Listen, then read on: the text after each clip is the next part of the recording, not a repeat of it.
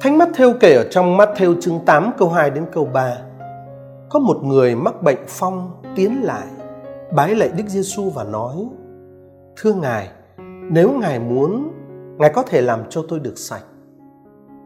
Đức Giêsu giơ tay đụng vào anh và bảo: Tôi muốn, anh hãy được sạch. Lập tức anh được sạch bệnh phong.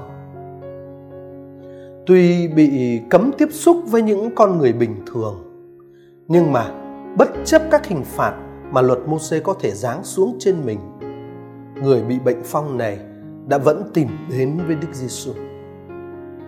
Ở trong lòng anh ta có một cái khao khát rất là mạnh mẽ thoát khỏi nỗi bất hạnh kinh khủng và khỏi cái tình cảnh bị loại trừ đau thương. Và cái khao khát mạnh mẽ ấy đã chiến thắng mọi nỗi sợ hãi. Anh ta đến với Chúa Giêsu, và khi đã đến gần người, anh ta bái lạy người rồi thưa với người: Thưa Ngài, nếu Ngài muốn, Ngài có thể làm cho tôi được sạch.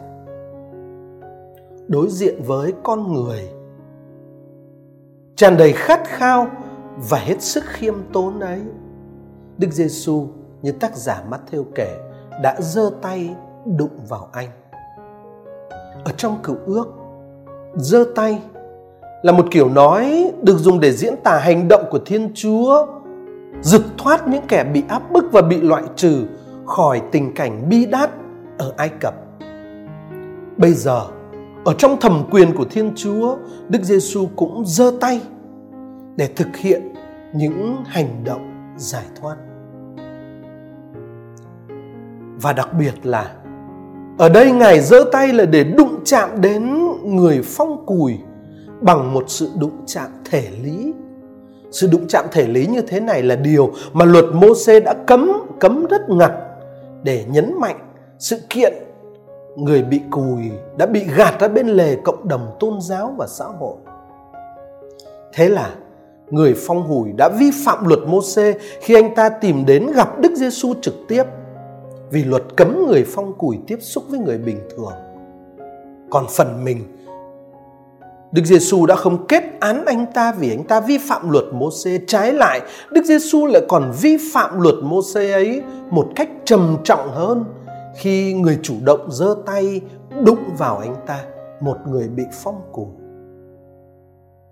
Rõ ràng Đức Giêsu đã chạnh lòng thương khi đối diện với tình cảnh của những con người bất hạnh đã bị luật Môsê gạt ra bên lề.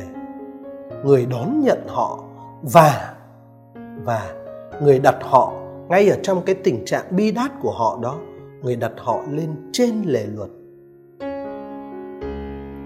Sau hành động đó, Đức Giêsu nói với người bị phong cùi: Tôi muốn, anh hãy sạch đi.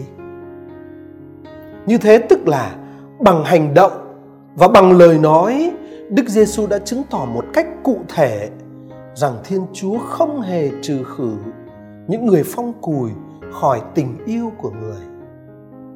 Đức Giêsu đã giật những người bị loại trừ khỏi tình cảnh bi đát và bị áp bức mà họ đang phải chịu. Và tác giả Mátthêu viết: lập tức anh ta được sạch khỏi bệnh phong. Ý muốn của Đức Giêsu đã thành tựu. Nhưng theo luật Môsê thì Đức Giêsu đã bị trở thành ô uế ngay khi người vừa chạm vào người phong cùi. Trong thực tế thì, thưa các bạn, sự việc đã xảy ra hoàn toàn ngược lại với dự trù của luật. Người phong cùi đã lập tức được thanh sạch nhờ lời và nhờ sự đụng chạm của Chúa Giêsu.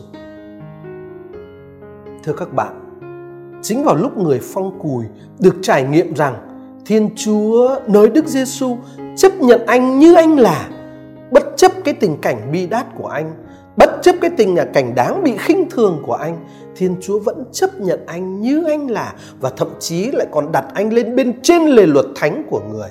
Chính khi anh được trải nghiệm điều đó thì chứng phong cùi đã biến mất khỏi anh. Câu chuyện này nói với chúng ta rằng Thiên Chúa đón nhận con người không phải vì con người thanh sạch, trái lại, chính bởi vì Thiên Chúa đón nhận chúng ta cho nên chúng ta mới được thanh sạch. Không phải vì chúng ta thánh thiện và xứng đáng, mà chúng ta có thể được đến gần Thiên Chúa. Trái lại, chính vì Thiên Chúa cúi xuống chạm đến chúng ta ngay khi chúng ta là tội nhân đáng kinh tởm, chính vì vậy mà chúng ta lại có thể trở nên thánh thiện và được đến gần người. Vậy hãy để cho Thiên Chúa chạm vào con người, vào cuộc đời bất xứng của chúng ta, để chúng ta được cứu độ và giải thoát. Đừng bao giờ chờ khi nào mình hết tình trạng phong cùi tâm linh rồi mới chạy đến với Thiên Chúa. Bởi lẽ chính nhờ Thiên Chúa và Đức Giêsu Kitô giơ tay chạm đến chúng ta mà chúng ta mới được thanh sạch, chứ không phải ngược lại.